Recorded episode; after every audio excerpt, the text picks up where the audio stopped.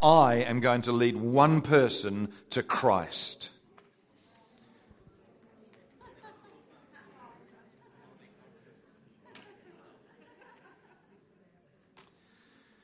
Being a soul winner is meaning simply that we lovingly share, demonstrate, and live out God's love in such a way that people make a decision for, to, to live for God. It means that we talk about and live our faith as a witness to our world of God's love in the hope we win them to Christ. Acts chapter 1, verse 8 says, When the Holy Spirit comes upon you, you'll be given my power, and you are to go and be my witnesses in Jerusalem, in all of Judea, in Samaria, and to the ends of the earth. I've taken that seriously. I've taken that as a personal challenge from the Holy Spirit to me. I'm going to be a witness. Any other witnesses here this morning? We're going to witness for Jesus. We're going to witness and say, you know what? I'm in this. Uh, God has touched my life in, in some way. Someone was a witness to me about Jesus. Heavenly Father, I thank you for the power of your word this morning. I thank you that you're here by your Spirit, and I pray that as I speak this morning, that there'd be a stirring, a stirring in our hearts. There'd be a, a, a rekindling of passion to see people saved There'd be this desire within us, Lord God, to see the kingdom of heaven increased and grow because we, we're committed to, to sharing the love of God. And I pray that in the name of Jesus this morning. Amen. There's just a little bit of ringing, Pete. Um, I'm just getting back. Go and be my witnesses in Jerusalem, in Judea, Samaria, and to the uttermost parts of the world. Those words actually mark the beginning of the early church. It's where something suddenly took place in the early church and it grew exponentially. They represent the heart, the calling, the purpose, the potential of the church. They also mark the greatest shortcoming of the church today. Of all the things that we are and the things that we do, being a witness for Jesus is not often at the top of our list. Today's church is great at so many things. I mean, if I was to think about the programs, if I think about the way that we have fellowship, the way that we talk to each other, the way that we're encouraging, the way that we support one another, the way that we love each other, the way that we pray for each other, I mean, it's, it's a fantastic, fantastic thing that, that we do as the church of God. But I think that far too often we fall short of being witnesses for Jesus. The truth is, God's made us to be fishers of men, but we're not really interested in fishing.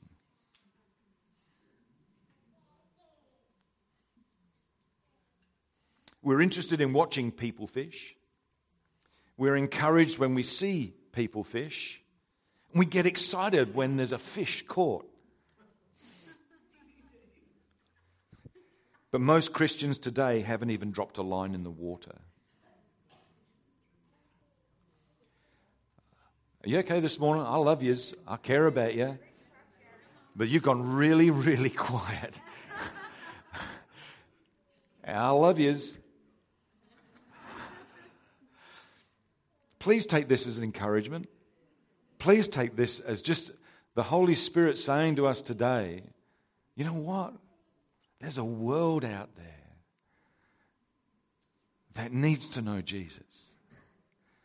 If, he, if He's changed our lives in any way, shape, or form, imagine what He could do in the life of someone else in our community, in our street, in our schools, in our workplaces. Imagine the difference we could make in this community by sharing the love of Jesus. See, according to the Barna Research Group, only 35% of adult Christians in America believe that they have a responsibility to share their faith with others. And I said this last week. The Barna research also revealed that 9 out of 10 American Christians will never lead another person to Christ before they die. Only 1 in 10 Christians in America will ever lead someone to Christ before they die. I don't think it's much different from Australia. And I believe that God wants to see people saved. God wants. Uh, why did He send His Son Jesus to die otherwise? If it wasn't to see people's lives change. Christians are normally either motivated by two things either guilt or passion. Guilt says, I have to be a witness. But passion says, I get to be a witness. I get to be a witness. Passion says, I get to be a witness. Guilt says, you've got to. You've got to, to witness. And my encouragement to us today is you don't have to do anything. You don't have to do a thing. We get to do something. We get to share faith. We get to share God's stories. We get to share testimonies. We get to share about what Jesus has done in our lives. We get to share what Jesus has done in someone else's life that we heard about on a Sunday morning. We can't not talk about anything. You know, we just, we've got this thing inside of us. And, and I feel like I, I just want to unleash this morning. Can I unleash myself this morning? I, I, I, I feel like a bulldog at the end of a, a leash, just ready to let loose and gnaw on some bones this morning. Who wants to see their pastor gnaw on some bones this morning? I feel like being a gnawing sort of pastor this morning. And I think I'm going to fall off the stage if I don't care, bit careful, pushing the Hooja What's That Thingy Bob forward. Being a, a witness is not succumbing to a guilt trip, but pursuing a passion. More accurately, it's about pursuing a person. Ah. It's about pursuing a person. Eh, you know, when you're, you're hot on for Jesus, you know, you can't shut up about Jesus. You, you can't be kept quiet. You know, God's doing something in your heart. God's doing something in your, your spirit. He's changing the way that you think. He's changing the way that you live. He's changing the way that you perceive things. He's changing the way that you reach out. He's changing the way that you, you, you, you're touching other people's lives. You know, one of the greatest ways that you'll ever find out how hot you are for God is when someone comes along and they, they say something that would normally, if you were a long distance from God, you're not walking close with God, it'd tick you off. You'd go around all week with a sour look on your face, like you've been sucking on lemons all day. You know, but when you're close to God, when you're following passionately the person of Jesus, someone says something to you and say, you know what, I forgive him anyway. Let's just, let's go and live life. There's, there's less opportunity for offense to come in when we're walking with Jesus. But when we're far from God, think, little things come in and people say stuff, and boy, we're ticked you know. But when, when we're going on, rocking on for God, man, it doesn't matter. Who cares? They cut you off. Bless them in Jesus' name. They probably needed that space in the traffic flow more than I did. Hallelujah. Bless God. But when we're far from God and they cut us off, there's a different response. We lean on the horn and we say, Oh, bless you in Jesus' name.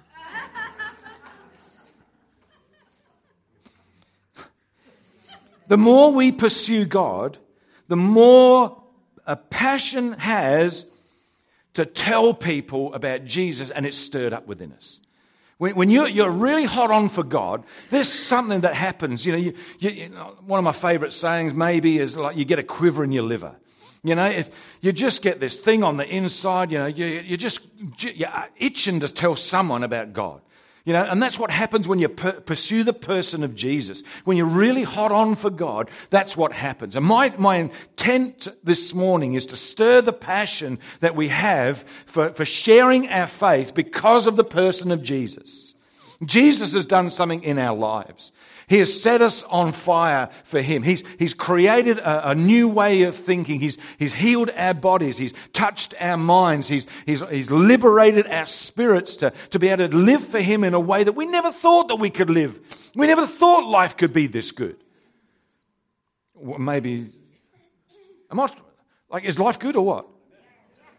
I mean, is, we're not sitting in the middle of a war zone, are we?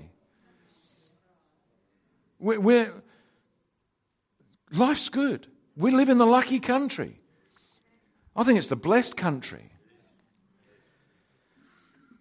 The presence of God sparks a fire in us, and like a bushfire, it spreads and it grows. It does. As an example, okay, Jesus in his day, he healed some people, he delivered some people, and then told them to go out and Just do what the law requires. Go and see the priest, but don't tell anyone. You couldn't stop them. They, they launched out of the place where they'd met Jesus.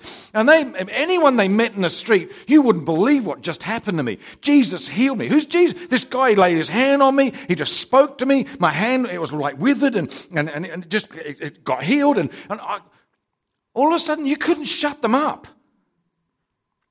When was the last time we had a real major encounter with Jesus that caused us to launch out of the doors? Not because we didn't like the coffee or the chips, but because we couldn't wait to tell someone about Jesus.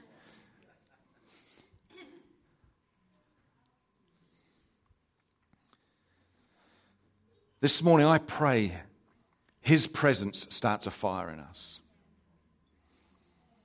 See, witness, being a witness is not a have to, but a get to. It's like so much of our faith. We, we don't have to go to church. We don't have to pray. We don't have to give. We don't have to worship or serve or witness. We get to do those things. Massive difference. It changes the way that you, you, you, look at your Sunday morning or your week. You know, you, you don't have to go to your connect group. You get to go to your connect group and share life with people that are fantastic and support you. When we have, have to do these things, it's usually because of this great distance that we have from God. However, when we have the attitude of a, a get to, it's because of the intimacy of our proximity to Jesus. The closer we are to the Father, to Jesus, and to the Holy Spirit, the more we'll see of Him and can more accurately tell others and show others what He's really like. We become His witnesses. Being a witness is simply allowing God's fire to grow in us every single day. It's cultivating a passion. Joel Osteen, pastor of one of the biggest churches in America, says this One of the main reasons we lose our enthusiasm in life is because we get so accustomed to his goodness and it becomes routine. We start to take things for granted. Oh, so it, someone got raised from the dead. Oh, that's fantastic. Yeah. It's great. Yeah. Oh, you saw a limb regrow. Oh, that's really nice. There's this laissez faire. you know, seen that, been there, done that, bought the t shirt. We lo- it just, it becomes mediocre. It becomes the new normal. God has to do bigger tricks, greater miracles, Stop the sun.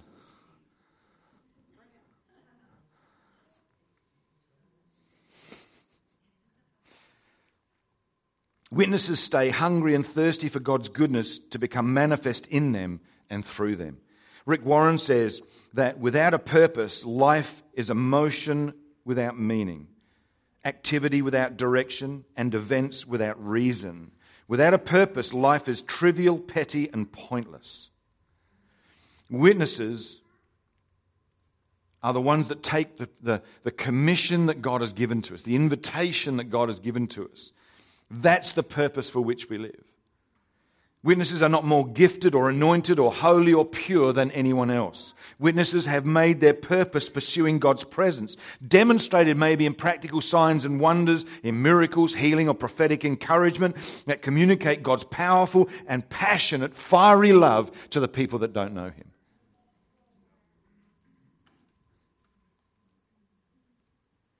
Witnesses seek to demonstrate God's love the way that Jesus does, through a demonstration of power that proves that Jesus cares and loves us. That's why we had teams going out yesterday to, to, to help share the love of Jesus simply by doing something practical that helped them to do something that they couldn't do for themselves.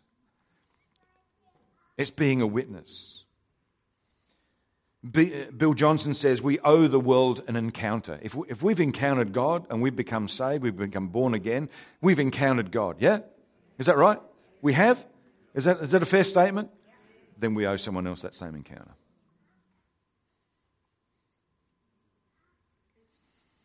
Witnesses are possessed by an encounter of God's fiery, powerful presence that releases an encounter of God's powerful presence to others around us in supernatural ways that help them. Competency in doing that only comes through continual, persistent practice. It's strange, okay? If, if you, you believe in healing, but if you never pray for anyone to get healed, you'll never see anybody healed. Okay? It's strange how the more people that you pray to get healed, you, the more you see healing the more you see God heal people.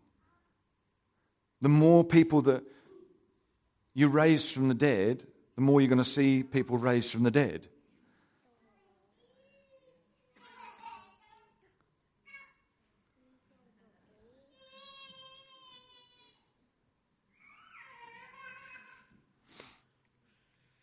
See, witnesses aren't perfect, but they're willing to take a risk in starting fires in others. They're taking a risk is the primary way we step into our supernatural destiny as witnesses. Witnesses do not give up when they have setbacks or disappointments. They continue to learn and to grow in a supernatural lifestyle. Pastor Jack Hayford said this once. He said, we, don't fail when we fall, we only fail when we fail to get back up. Witnesses get, they get back up and we try again. That's what we do. See, what I want to share with us over the next few weeks is some thoughts in becoming fishers of men, of being a witness for Jesus and helping us to gain the confidence to cast a line into the water and to start fishing. You know what? I really enjoy fishing. But I got to tell you right now, I suck at it. I, I just, man, I don't know what it is. It's just, I'm gifted I, I do fishing really well. I do catching really, really bad. That's why they call it fishing. All right, it's just, it's just a really, I just don't get it. Okay, but there, I, I go out with people who do fishing. we, we went to Port Vincent one time. I think it's Port Vincent, and we're we're fishing uh, on the, the, the shore, and and it was a time where people were catching lots of fish, and and there was this lady who was fishing next to us, and I had all the gear beautiful fishing rod, fantastic line, great lures, lead weights were pristine and beautiful, and I'm flicking my rod out there, I'm casting fantastically really well. This lady next to me was not. And she, like, she cast, and there's like, there would have been, I don't know, maybe 10, 15 people in, a, in this line just waiting, you know, like fishing here. And she would have, when she cast out, probably crossed eight of our lines. God bless her. I wasn't really close to Jesus at that time.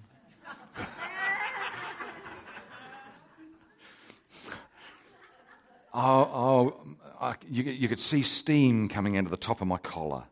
You know, there's my ears, it's like a pressure cooker. I was not a happy camper.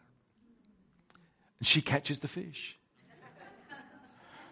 How do we know? Because the, everyone praise God. But like, when we untangle all the lines, guess whose line the fish is on? I think that's God's idea of a joke. I want to help us to become fishers of men. I want to help us to see people saved, to become born again. Because I believe that this world needs Jesus. And I believe that we're coming into a season where we're going to start to see people saved again in great numbers. In great numbers.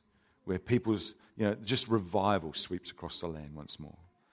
Because this is the great southland of the Holy Spirit. And I believe that He wants to touch and release His anointing in and through people. So there's a, something I'm just going to share, maybe three things I think that um, we can do in the area of having a passion for souls, having a desire for a passion for souls. Something we can understand about what it is to have a desire, how we develop a desire to witness. And I believe that desire happens in three ways. Number one, it's implanted. Number two, it's inspired. Number three, it's invited. Number one, desire is implanted. The desire to be a witness for Jesus comes from within. It comes from within after we've encountered God in our own lives. There's, there's something that, that stirs within us that when we've encountered God in some way, shape, or form, that, you know, there's this desire, I want others to, to, to experience this same thing. I want others to, to meet this Jesus that, that I've, I've discovered or I've found. That something happens on the inside. There's this inner thing that happens. It's, it's almost like it's been planted in us. There's several ways that God wants to implant a desire in us to be a witness. Number one is a compulsion. Okay? Jeremiah 20, verse 9 says, But if I say I'll never mention the Lord or speak in his name, his word burns in my heart like a fire. It's like a fire in my bones, he says. And I'm, tr- I'm worn out trying to hold it in. I can't do it.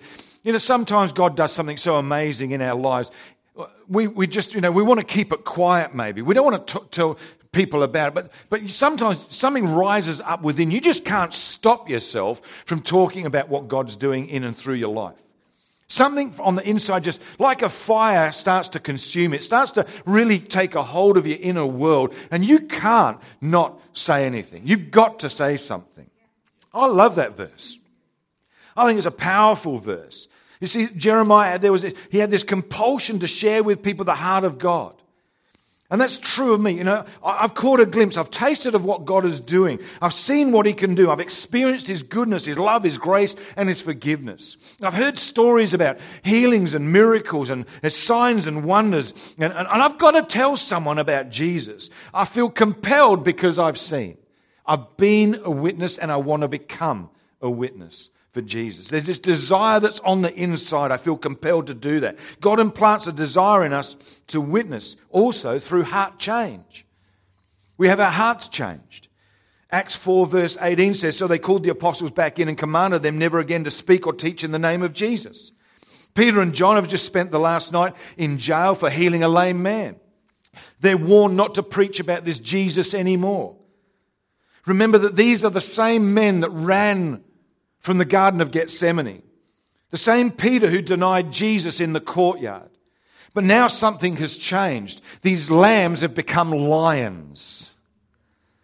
These lambs have become lions. They've, they've had a heart change because they've witnessed something about Jesus. They, they've seen the risen Lord. They've seen him walking and talking and touching people after he's risen from the dead. Changed their hearts and they speak up about Jesus.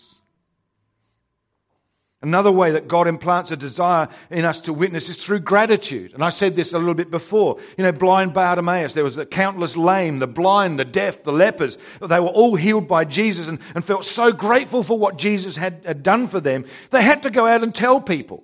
Even though Jesus had commanded them, don't say anything. But the first thing they did was to go out and tell someone. Sometimes what God does in our hearts and our lives is so major, so, so, so impacting on, on the inside that we can't help ourselves. We've got to tell someone. Oh, Lord, let those days return to us. Let those times where we can't stop talking about what Jesus has done in and through us, let them once more grip us with a conviction that we feel compelled, that we, we, have got a heart change, and, and through gratitude, we share with the people around about us what Jesus has done. Gratitude. See, the Holy Spirit does something wonderful in and through us, and it touches us at the core of our being, and passion arises in us to the point that we've got to tell someone about it. Through a compelled heart, a changed heart, and a grateful heart, we're compelled by an inner need to witness about the one who set us free. Second way that our desire comes about us is, is it, it's inspired. Our desire is inspired. 1 Peter 2, verse 9 says, But you're not like that, for you are a chosen people. You're a chosen people. You're a royal priesthood, a holy nation, God's very own possession. And as a result, you can show others the goodness of God, for He called you out of darkness into His wonderful light. There's something about that's validating about being chosen. Something I think that you know whether you're you're uh, chosen to be a part of a sporting team or you're chosen as the successful applicant in a job application that you've submitted. There's something validating. There's something that's important. There's something marvelous and amazing that, that comes about because we're chosen for a particular role or a, particular thing that, that happens in the world. God has chosen with us to partner with to reach the rest of the world. We've been chosen. There's something marvelous about that. I mean, Jesus could simply get a, a big plane and, and, write it in the sky. There's so many different ways that Jesus could do it on his own, but he hasn't chosen to do it on his own. He's chosen to partner together with you and me. We've been chosen for this. When we look at the early church, we should be inspired by their example because with nothing, they didn't have an iPad or an iPhone, they didn't have a Samsung or a Galaxy, they didn't have a laptop, they didn't have a desktop, they didn't have the internet, they just had a fishing net. That was it. And they turned the world upside down. We have so much more than they do. Let's use it for the glory of God. Let's use it to, to reach the people in and around about us with what Jesus has done. They were compelled by a desire to spread the gospel, the good news, to all of creation. In many parts of the world, to be a Christian means uh, persecution, it means imprisonment, it means pain. Yet, despite that, people still take the risk and witness for Jesus in those parts of the world. What's our excuse?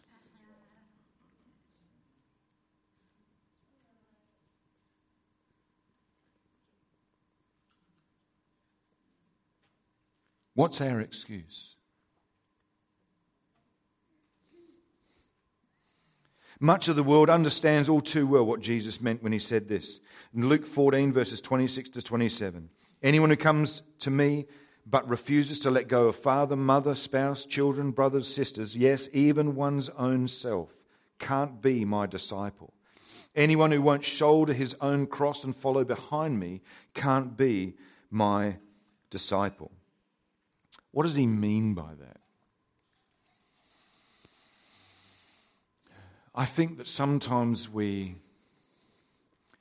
become clouded, confused in our allegiances. God certainly wants us to love our mothers, our fathers, our brothers, our sisters, our children. He's not saying that not to love them. What he is saying, though, is that the love that we have for those people needs to be seen as though we don't love them at all when we compare to the love that we have for the Father. When it compares to the love that we have for the Father.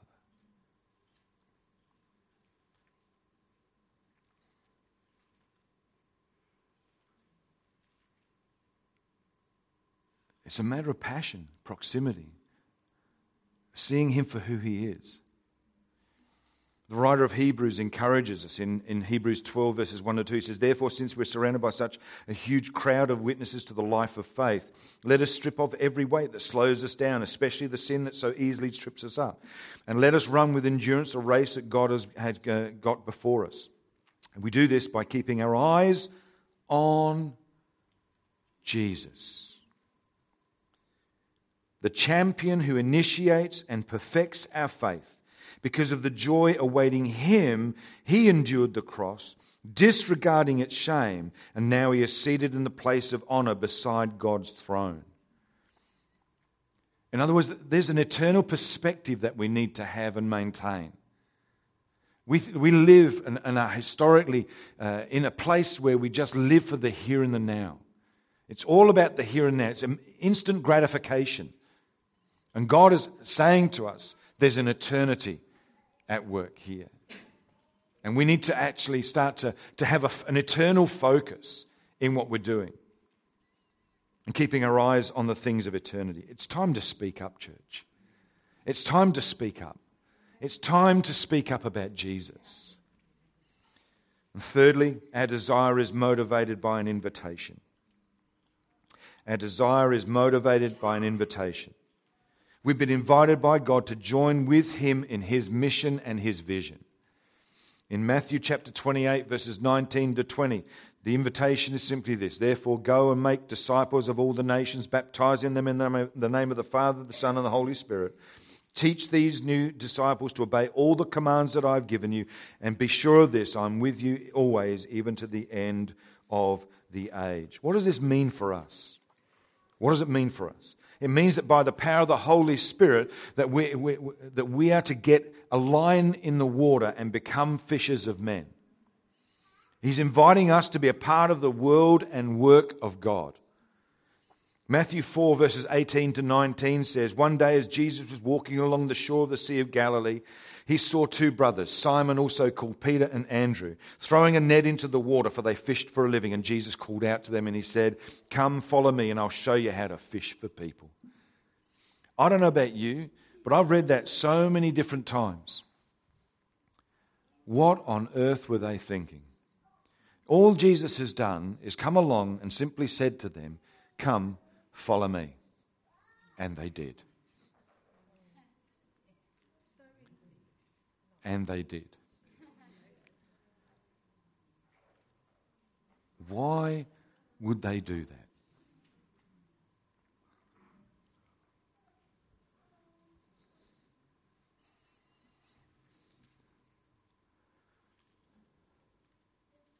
The reality is, we'll never know that until we get to be with Jesus. But a part of me says there has got to be something about Jesus that was so attractive to them, that so touched them in their hearts, that so ministered to them. There was such a witness that they'd heard truth in those brief sentences that Jesus had spoken to those disciples that compelled them to start to become fishers of men. And they left everything that they had and they followed after Jesus. Why did they do that? I don't know. But a part of me says maybe, just maybe, just maybe, they heard something that connected them with their true purpose for living. They tried to find it in being fishers of fish, but then truth was spoken and they found their eternal purpose. And they wanted to pursue that with everything that they had. God is inviting us to an eternal purpose. God is inviting us to partner together with Him to extend the kingdom of heaven. He's inviting us to be a part of that. See, Jesus, even after his resurrection, he calls his disciples to him and he lays his hands on them and he says in John 20, verse 21, Peace be with you. As the Father has sent me, so I'm sending you. He doesn't just say, Go out and do it on your own. He says, Go out because I'm going to go with you. At his ascension to heaven, at the time he's about to be taken up into heaven, Jesus uh, he, he, says in Acts chapter 1, verse 8, You'll receive power when the Holy Spirit comes upon you, and you will be my witnesses, telling people about me everywhere in Jerusalem, throughout Judea, in Samaria, and to the ends of the earth. We've been invited by God to be a part of his plan, to outwork an eternal purpose in our world, in the here and the now. How motivated are we to share our faith with others? Do we really have a desire to be a part of God's plan to participate in the reaping of a harvest for the kingdom of God, or do we just want to watch his, his plan being fulfilled through others? See, it's the difference between playing the game and watching the game. It's the difference between fishing from the boat or going on a cruise. They're both really good, but only one has an eternal purpose.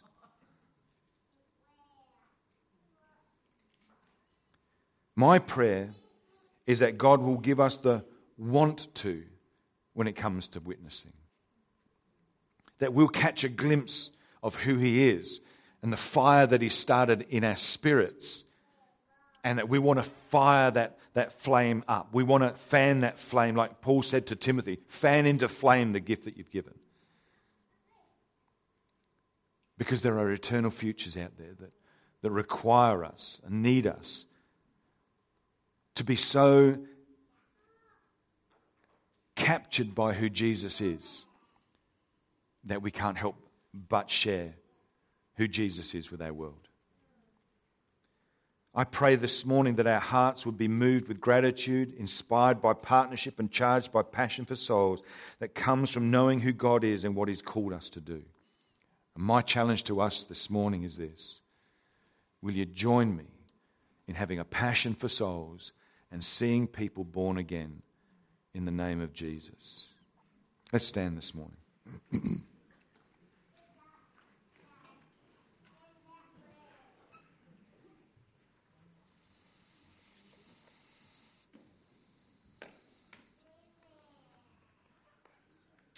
My I'm going to ask us to pray a very simple prayer as a corporate body this morning. I'm going to ask us all to pray out loud in your own voice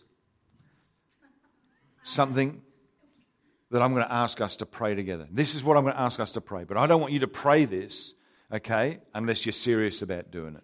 And, and it, this is a, a, sincere prayer of your heart this morning, okay? So if, if this is what we're going to pray, I'm going to tell you what it is then you can make the decision. So that's cool. This is what I'm going to ask us to pray. Lord, would you increase my desire to be your witness in my world and to truly become a fisher of men in Jesus' name? Amen. If that's the sincere desire of your heart this morning, that there would come this desire to witness for Jesus to truly talk about what Jesus has done, to be a witness of who he is in our world, for that desire to rise and increase within us, then let's pray this prayer. If not, there's no guilt, that's fine. I understand that we're all at different places, and that's okay.